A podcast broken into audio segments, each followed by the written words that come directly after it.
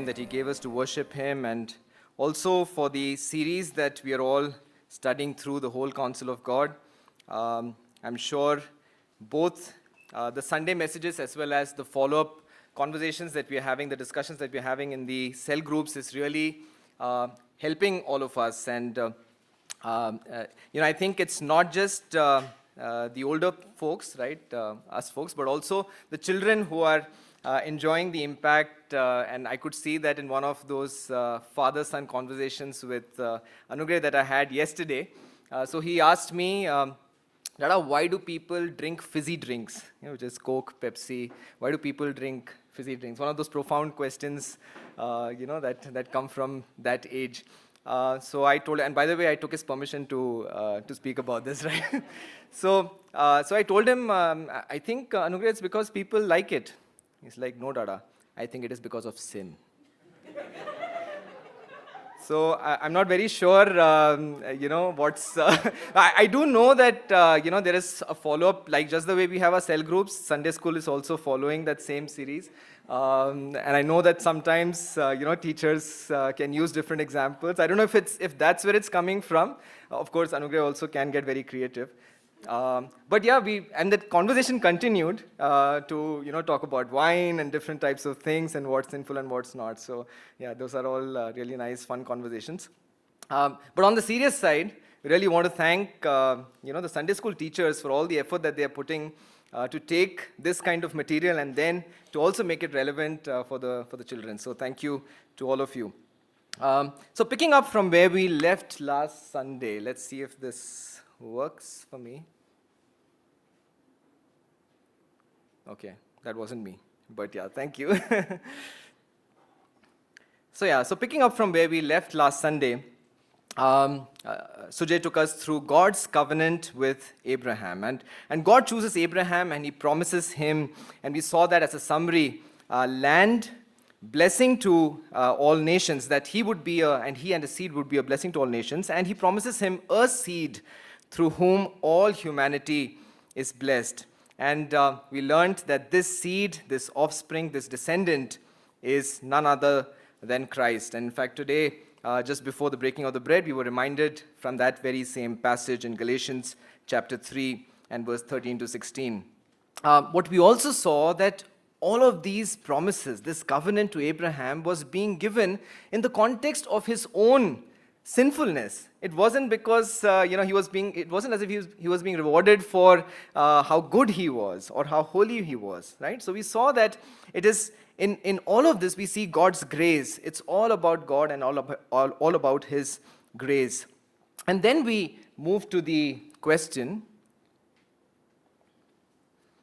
We ended with this, whom do you love? By the time that God had fulfilled these promises to Abraham, by the time that Abraham had reached a point where he was able to see that God is actually fulfilling these promises of land, of being a blessing to other nations and, a seed through him, Abraham had reached a point where these things did not matter to him anymore. He reached a point where his love for God was so much more that these things did not matter to him anymore. And if you remember, Sujay brought up that contrast when the Lord asked Abraham to take Isaac and to sacrifice him, before when the Lord is addressing and he's telling him, take your son, your only son Isaac, and the one that you love. But when Abraham does it, and the Lord says that, I've seen your faith, and then the Lord drops that description, the son that you love. He just says, your son, your only son, because by then the Lord was able to see Abraham's love towards him. Perhaps even Abraham was able to realize by then. And when we were doing our Thursday, the cell group study, we saw in Hebrews chapter 11, and Abhishek, if you could just help me with that, Hebrews chapter 11, verse 9 to 10. Even the writer of Hebrews recognizes that by the time that Abraham had received, the promised land and he had settled down in Canaan, that did not matter to him anymore, which is why typically, when someone would receive this kind of a permanent place that God has promised him, they would settle in there. But Abraham was still, how was he living in that place? By faith, he went to live in the land of the promise as in a foreign land, living in tents with Isaac and Jacob, heirs with him of the same promise. For he was looking forward to the city that has foundations, whose designer and builder is God. He was living in tents in this land that God had promised him because he was looking forward to being with God forever, right? God mattered to him much more than the things that God had promised him here on this earth, right? So we are also left with that question. And I think the follow-up discussion that we had would have also helped us to think through, are there idols in our life which are taking the place of God? We then move on in the story. The story of Genesis moves ahead from Abraham to go on to Isaac, who he gets through his wife Sarah, and then the twins who are born to Isaac, Jacob and Esau. And Jacob is actually a very important character in the Bible because the nation of Israel, or the name Israel, comes from him. It's the alternate name that God gave to Jacob in his faith journey when he reached a certain point. And then we see the 12 tribes of Israel coming through Jacob. But then the Bible takes us, or Genesis, the book of Genesis goes towards this section, which is Joseph, right? Otherwise, we see that the tree of the tree of generations, which is traced from Jacob via Judah, goes on towards David and eventually to Jesus. But we see some digressions here and there, and Joseph is one such digression in that chart as we see, and we'll see why it is so important as a part of what Abraham was promised by God and what God was fulfilling in his life, right?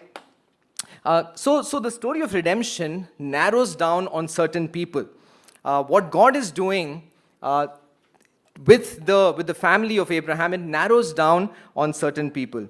And here, the passage that we are seeing today, it narrows down on Joseph. In Genesis 37 to 50, it tells us the story of Joseph. And many of us have read this story before. And there are many interesting aspects to the story of Joseph, you know, relating to his father Jacob, his brothers, the Pharaoh, and so many other people who are part of that story. But none of these people, not even Joseph, is the central character of this story. The central character of this entire story, as we will see, is God. God is the main character of the story. And let's just go through some highlights of this story together. Joseph was his father Jacob's favorite. Right? Jacob is actually not a good example of a father. He played favorites. In fact, he's not even a good example of a husband. Although, you know, some might find it very romantic, you know, how he pursued Rachel. But if we just read through the rest of the story, we know how that family ends up, quite a dysfunctional family. But here, Joseph, who was his favorite, Jacob is not subtle about that favoritism. He is very overt about it, and he shows that favoritism in a way that all the brothers know that, you know, this is the one. And he gives him a multicolored coat to show that, you know, he's my favorite son. And that led to Joseph being hated by his 11 brothers. And that hatred, it eventually led them to plot to kill Joseph. But at the last minute, they changed their minds, right? So the hatred reaches a level where they are willing to put their own brother to death. But at the last minute, one of the brothers, you know, he influences them to change their minds, but they strip him down and they throw him into a dry well, their very own brother. And then they later on sell Joseph as a slave. And he ends up in Egypt, a slave to the Egyptian captain of the guard, a man called Potiphar. But look at what God is doing.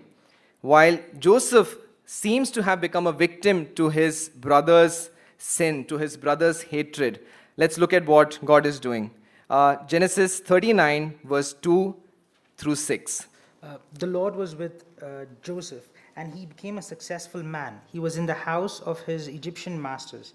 His master saw that the Lord was with him, and the Lord caused all that he did to succeed in his hands. So Joseph found favor in his sight and attended him, and he made him overseer of his house and put him in charge of all that he had. From the time that he made him overseer in his house and over all that he had, the Lord blessed the Egyptian's house for Joseph's sake. The blessing of the Lord was all that he had in house and field. So he left all that he had in Joseph's charge, and because of him, he had no concern about anything but the food he ate. So even in the middle of all that the brothers are doing, the Lord, we see, is doing his thing. The Lord is fulfilling his purposes. The Lord was with Joseph. The Lord made him to prosper, right? The Lord led him to live in the house of his master, not as a slave, toiling outside, but to live in the protection and the shelter of the house. And the Lord gave him success in everything that Joseph did. And we see this as a repeating theme. Joseph found favor. The Lord gave him favor in his master Potiphar's eyes, and eventually he was given charge of his master's household and of all that he owned. So in the midst of what seemed to be a downward journey in Joseph's life, and a really bad one at that, we see what God is doing. God is the central character in this story, and we see God beginning to work here, even in the first incident that we see. God being sovereign over all situations. God still accomplishing his purposes. God still fulfilling whatever he had promised to Abraham, and what he had promised to Joseph through the dream as well. God is fulfilling all of that. Joseph had no clue that his brothers were plotting to kill him, but God knew, and God averted it. God deflected it to a lesser pain. Instead of death, what has happened to Joseph is now he is there as a slave. Joseph would have only seen the pain of being stripped by his brothers, being thrown into a well, being sold off, while he would have been, crying for help and asking for mercy from his very own brothers. And he would have seen the, bloodthirsty look in their faces and the hatred in their faces. And that's what Joseph would have felt, that what is happening. But what is God doing in the middle of something that, is so extreme that Joseph in a very young age is going through? God is averting a bigger evil so that he can fulfill his purposes. God was sovereign, in complete control, even in the midst of the sin of Joseph's brothers. And things go well for Joseph in Potiphar's house, and he lives happily, but it's not forever. Yeah, because we see that in Potiphar's house, Potiphar's wife becomes unfaithful to her husband, and she pursues Joseph.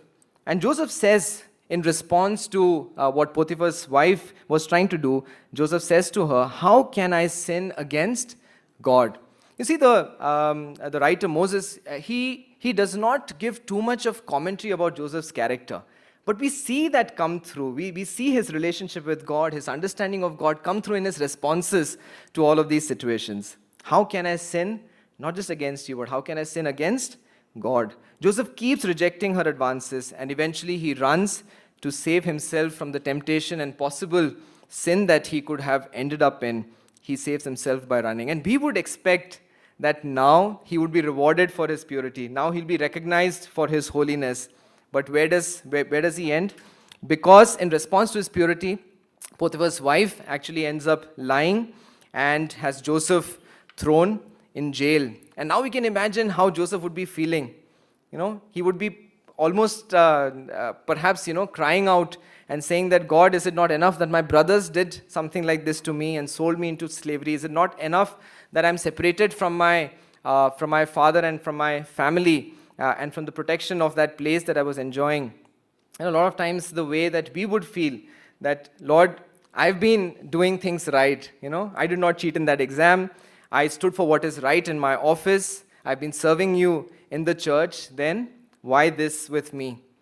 Why is this happening to me? And why now?" And what is God's response? We don't know if Joseph said all of those things or if he felt like that, but we do know what God did in that situation. in a situation where Joseph was caught as a consequence of his purity to someone else's sin. Joseph gets caught in this really bad situation, but see what the Lord does. Chapter 39, verse 21 to 23. What does the Lord do? And showed him steadfast love and gave him favor in the sight of the keeper of the prison. And the keeper of the prison put Joseph in charge of all the prisoners who were in the prison. Whatever was done there, he was the one who did it. The keeper of the prison paid no attention to anything that was in Joseph's charge, because the Lord was with him. And whatever he did, the Lord made it succeed. Oh, we see that again. In the prison, the Lord was with him.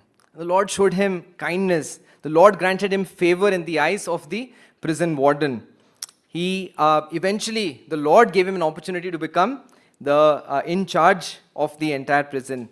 And he gave him success even there in the prison in whatever Joseph was doing. In the midst of the sin of Potiphar's wife and the dire consequences that Joseph had to face because he stood for God and he stood for holiness and purity, God is telling Joseph, I am still in control. I am still sovereign. I will accomplish my purposes. I will fulfill my promises to you and the promises that I have made to your forefathers. So that's where many years go by. We don't know exactly how many, but we do know there were multiple years.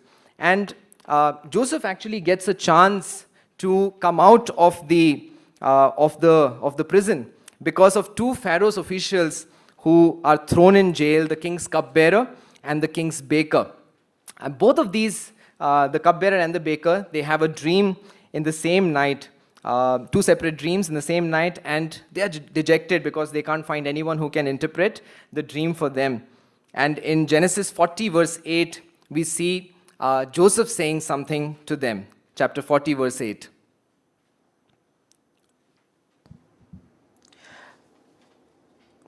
They said to him, we have had dreams and there is no one to interpret them. And Joseph said to them, interpretations belong to God. Please tell them to me. So from a human standpoint, Joseph is at a place where we would feel he has a right to be upset with God and upset with his circumstances and where God has kept him, right? But we see again Joseph's attitude in the way he responds to this particular situation. He does not want to get glory for himself, right? He does not want to get the credit for himself because he knows that interpretations belong to God. He wants to give all glory to God even in this situation. He's saying, it's not me, it's God who interprets dreams and I will tell you. So he does, they tell him their dreams, and Joseph interprets their dreams for them, and his interpretations come true. The baker is executed and the cupbearer is eventually returned to Pharaoh's service. And when he leaves, Joseph asks him for just one favor. Joseph says that, look, I am here not because of my own fault, not because of my own mistakes. Could you just remember me in front of the Pharaoh when you go there? Because Joseph says that I know that these things will happen. I know, I trust the God who has told me the interpretation, and I know these things will happen. When you go in front of the Pharaoh, can you remember me there?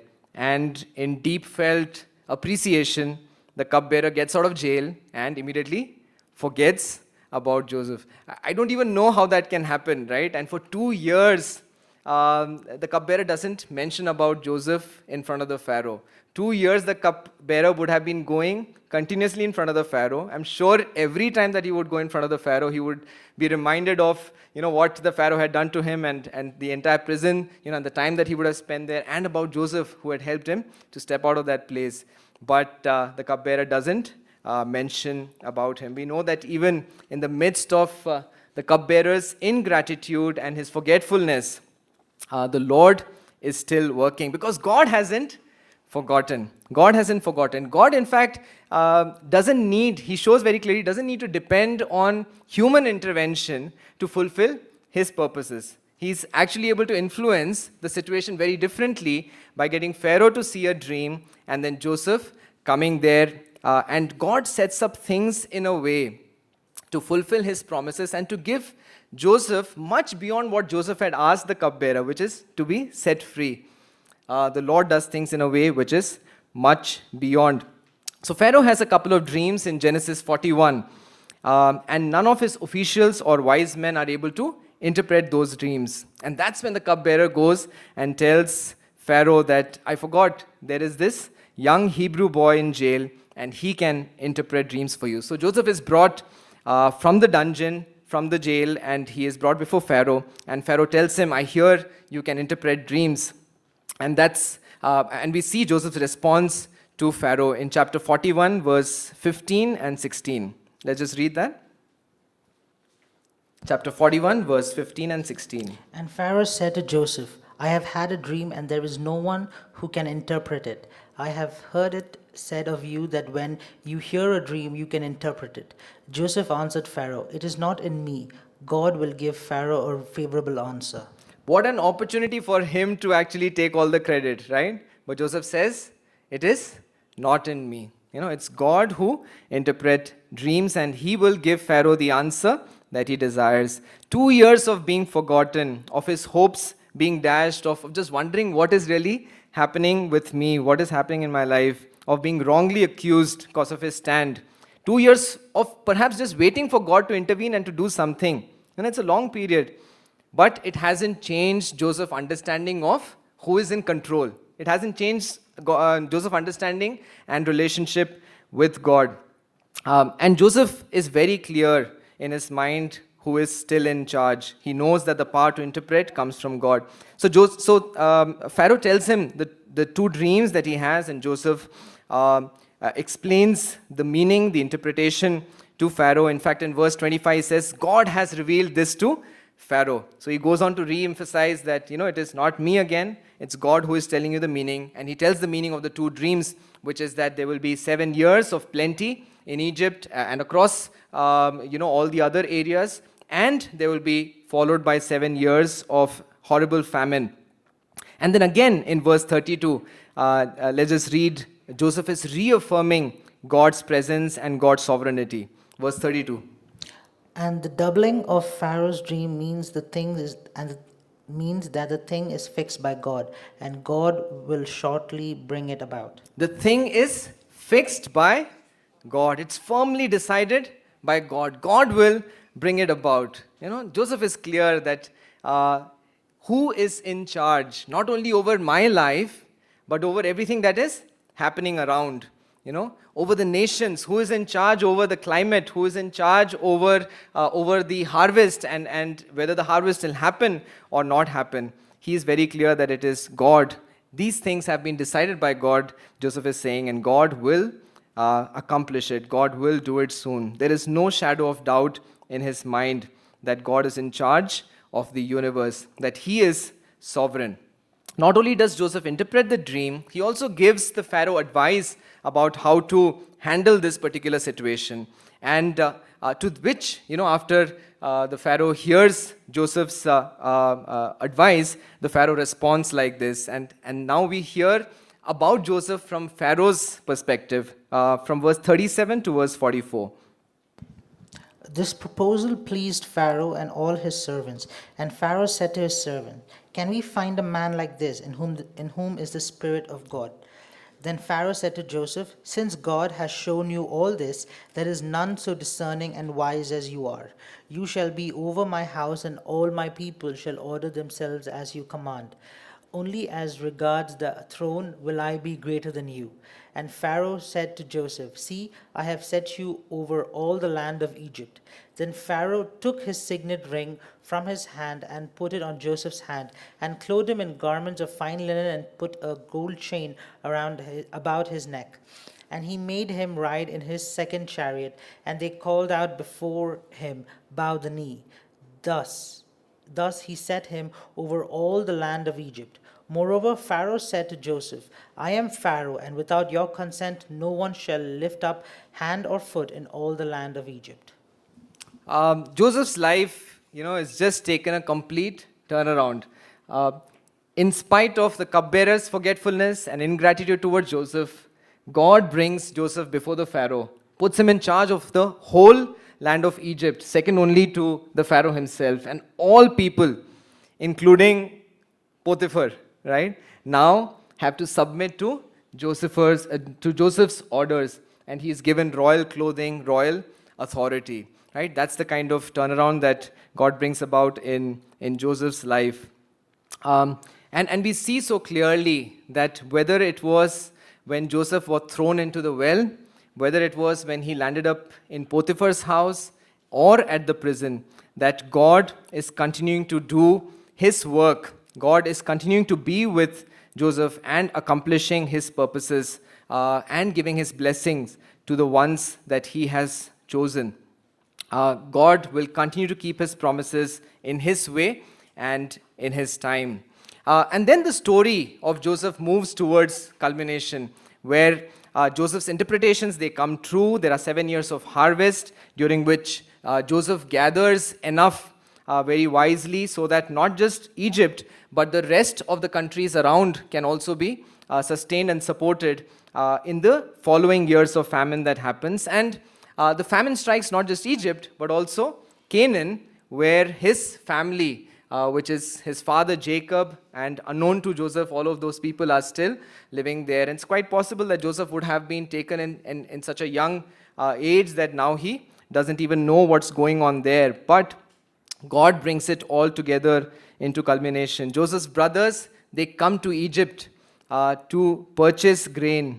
And what a moment it would have been when Joseph would have recognized that the people who are standing in front of me, bowing before me and asking for help are actually my very own brothers who had thrown me and who were ready to kill me.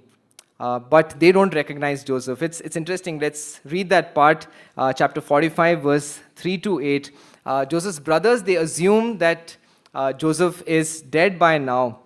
And then Joseph reveals himself to his brothers. Genesis 45, verse 3 to 8. And Joseph said to his brothers, I am Joseph. Is my father still alive? But his brothers could not answer him, for they were dismayed at his presence. So Joseph said to his brothers, Come near to me, please. And they came near, and he said, I am your brother Joseph, whom you sold into Egypt. And now do not be distressed or angry with yourselves, because you sold me here, for God sent me before you to preserve life. For the famine has been in the land for these 2 years, and there are yet 5 years in which there will be neither plowing nor harvest. And God sent me before you to preserve for you a remnant on earth, and to keep alive for you many survivors. So it was not you who sent me here, but God. He has made me a father to Pharaoh, and lord of all his house, and ruler over all the land of Egypt. Joseph has an opportunity for revenge now. But just look at Joseph's response. You know, what an amazing statement about God's sovereignty. All through, Joseph recognizes that. He says that it's not you who sent me here, but God sent me ahead of you. Right? After, in spite of all the things that his brothers had done to Joseph, this is Joseph's perspective. All through, it's not just an off-the-cuff, nice thing that he's saying. This is what he truly believes. That's why, when he's faced in that situation, instantly, this is what he's saying. That it's not what you have done, but God actually sent me here. And he also knows, and he's saying that God is fulfilling his promise to our forefathers. He will not wipe us away. He is preserving a remnant here on this earth. And he will save lives towards a great deliverance. You see how God is fulfilling his promise to Abraham, not just about continuing Abraham's descendants, but also in the promise when God had spoken to him, where he said that for 400 years your people would turn away from me and they will live in slavery. And this is how that part of the story and that part of Israel's journey into Egypt and into slavery it turns around. What an amazing way in which God is just bringing about all of these things, using human sin and circumstances to actually fulfill his promises and to fulfill his purposes for his people. So eventually all of Jacob's family, which is 70 people in all, they are brought down to Egypt and they settle there. And God through Joseph, using even Pharaoh, he is faithful, we see, to the promises that he made to Abraham and Isaac and Jacob to preserve them and to turn them into a great nation and to bless them. And then towards the end of Jacob's life, right? Now Jacob is back with his son, and towards the end of Jacob's life, Jacob is on his deathbed, and he is blessing his 12 sons. And it's interesting that in, as he blesses each of his sons, and for some he actually curses, he doesn't give a blessing.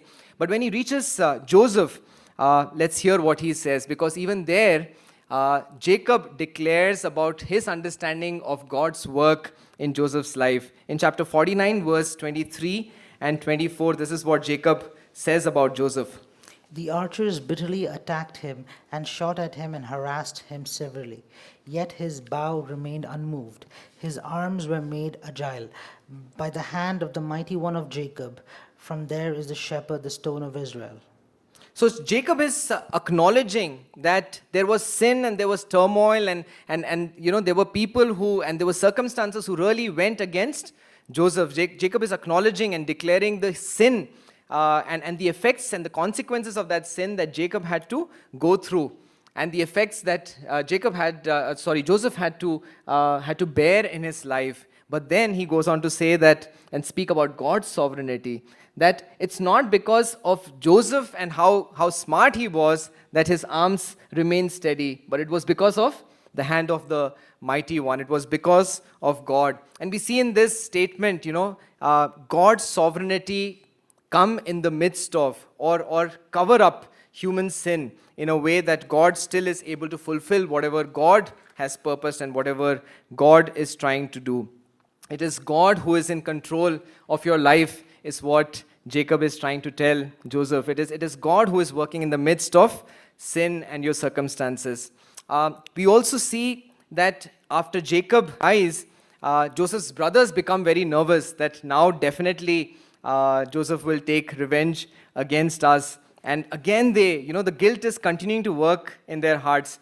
And they again cook up and they say that, we'll go and, we'll tell a lie to Joseph that this is what dad said, that you should take care of us and things like that, because they're still so scared and that guilt is eating up. I think there's a parallel thread, of learning that we can have about unrepentant sin and the continuous guilt that is eating away at them. But see what Joseph responds. And in that statement, and I think this is perhaps the key verse to Joseph's story, we see Joseph saying something, Genesis 50, verse 20. As for you, you meant evil against me. As for you, you meant evil against me. Joseph is not covering up their sin. Joseph is saying, yes, what you did was wrong, and what you intended to do for me, against me, was evil. But God meant it for good. But God meant it for good. Yeah, please, go on. To bring it about that many people should be kept alive as they are today. So even in the midst of all of this injustice and the pain and the hurt, Joseph still believes that God is sovereign, right? And sometime before, we had seen when he was speaking to Pharaoh, that also is another aspect that we see about Joseph's view about God, that he knows that the Lord is the one who decides things, and the Lord is the one who will make it to happen. God is the one who is in control, and God is the one who fulfills his purposes. So in summary, through the story and through the life of Jesus, we see some aspects about God and about God's character. Firstly, we see that God is faithful. God is faithful because he keeps his promises. And we see that repeatedly. It's saying that the Lord was with Joseph, in spite of the circumstance that Joseph was in. In the worst of situations, the Lord was with Joseph, and he fulfilled the promises that he had made to Abraham through Joseph, and also the promises that he had made to Joseph through the vision that he had seen. The Lord continues to be faithful to him. We also see that the Lord is sovereign. He is in full control, and he can be fully trusted. He is an all-powerful king over all his creation. He can do whatever he pleases. As the psalmist says in Psalm 115 and verse 3, our God is in heaven.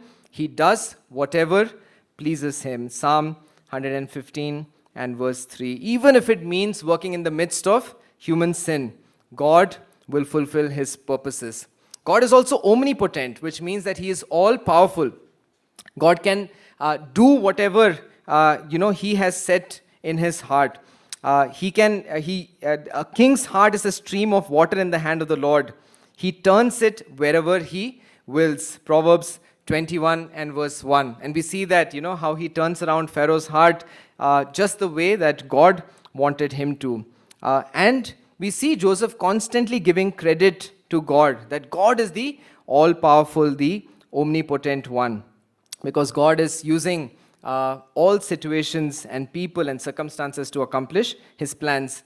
But God is also good, we see. See, if there was somebody who was all-powerful but was evil, that would be disastrous. We see that God is sovereign, he is all-powerful, he is omnipotent, and he is good. That's one very important character of God that we see as revealed in the Bible.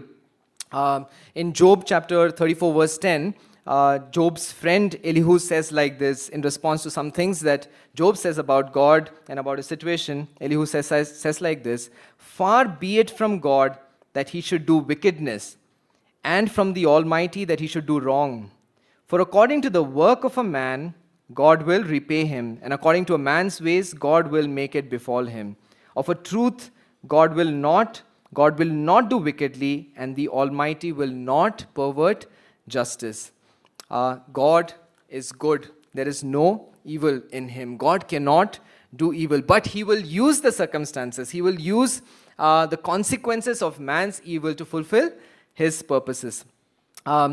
James 1:17 says, "Every good and perfect gift comes from above, the Father of heavenly lights." We sing, he is a good, good Father, and he is doing all things for our good. What a declaration. You meant evil against me, but God meant it for my good.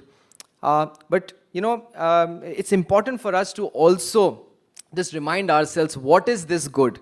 In Romans 8, verse 28 and 29, it speaks about that God is working all things for our good, but it goes on in verse 29, and we've been reminded many times that we shouldn't just take verse 28. Let's also read verse 29 and understand what is the definition of the good that God is doing. Abhishek, if you can just read that, please. Romans 8:28 and verse 29.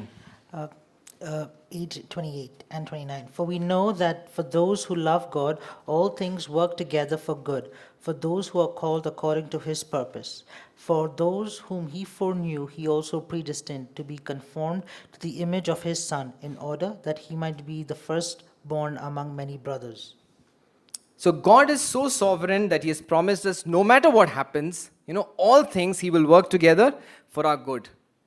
And that good is that we should be transformed, conformed into the image of his Son, the Lord Jesus Christ, right? His good is not removing pain. His good is not that we name it and we claim it. His good is not we be successful and we be prosperous in the eyes of the world, right? His definition of good is that we be conformed into the image of his Son, and that someday when we see him face to face, as it says in 1 John chapter 3 and verse 2, we will be glorified because we will be like him. What a glorious promise, and what an end to which God is taking us. So in summary, we see that God is sovereign in the midst of human sin. That's the key message out of Joseph's life. There are many other things that we can learn, but I think the biggest and most important theme is that in the midst of human sin, God is still sovereign. When there is hurt, when there is pain, whether it's in Joseph's life or our own, there is a human tendency to think that God has forgotten. That this injustice, this pain that we are going through is because God is somehow not in control over the situation. But not only was God in control over Joseph's situations, and Joseph was in a much worse situation than we have or perhaps ever will be, but God is in fact bringing about, not only was he in control, but he's bringing about a great blessing through those very situations. In the midst of the hurt and the injustice, God is bringing about blessings. And many times God keeps us from harm. And a lot of times, you know, from harm that we don't even know of. There's a song by Amy Grant. It's called Angels Watching Over Me. It says like this: God only knows the times my life was threatened just today. A reckless car ran out of gas before it ran my way. Near misses all around me, accidents unknown. Though I never see with human eyes the hands that lead me home, but I know they're all around me, all day and through the night. When the enemy is closing in, I know sometimes they fight to keep my fight from falling. I'll never turn away. If you're asking what's protecting me, then you're going to hear me say, God's got his angels watching over me. Every move I make, angels watching over me. There's so many things that only heaven, in heaven we'll get to know, and perhaps it'll take eternity, you know, for us to know how God has protected us from unknown dangers and perhaps diverted much bigger dangers to smaller evils in our life, right? It'll be so wonderful to hear about the accidents that he has prevented, the deaths that he delayed, the job situations God protected us from.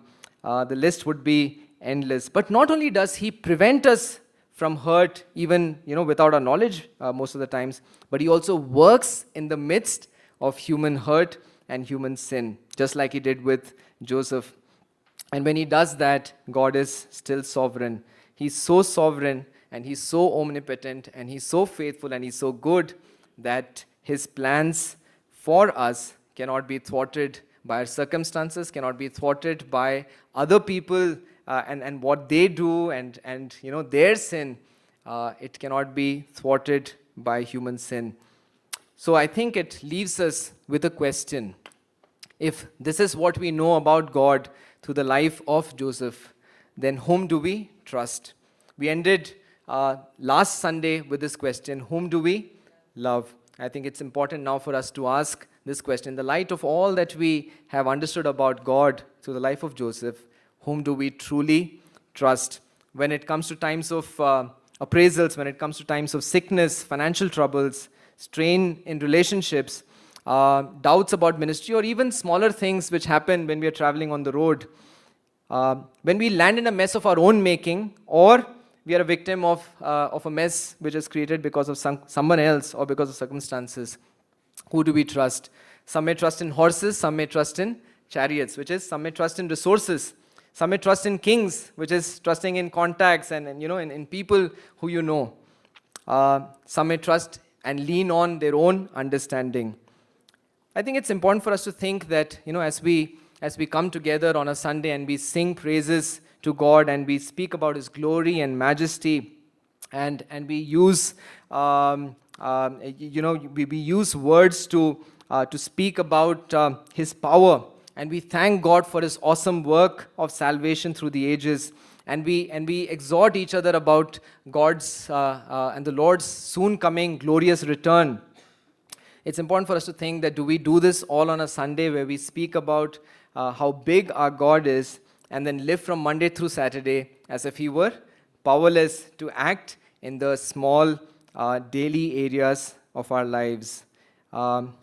Is the God that we worship also the God that we trust during the rest of the week? Have we truly understood who we are following? Have we truly understood his sovereignty over every single situation in our lives? I think we have much to think about. We have much to discuss, and may the Lord help us during the week as we discuss these things in our cell group, to take a decision that we will truly trust him. Whom do we trust? May the Lord help us to trust only him. Shall we just bow down our heads in prayer?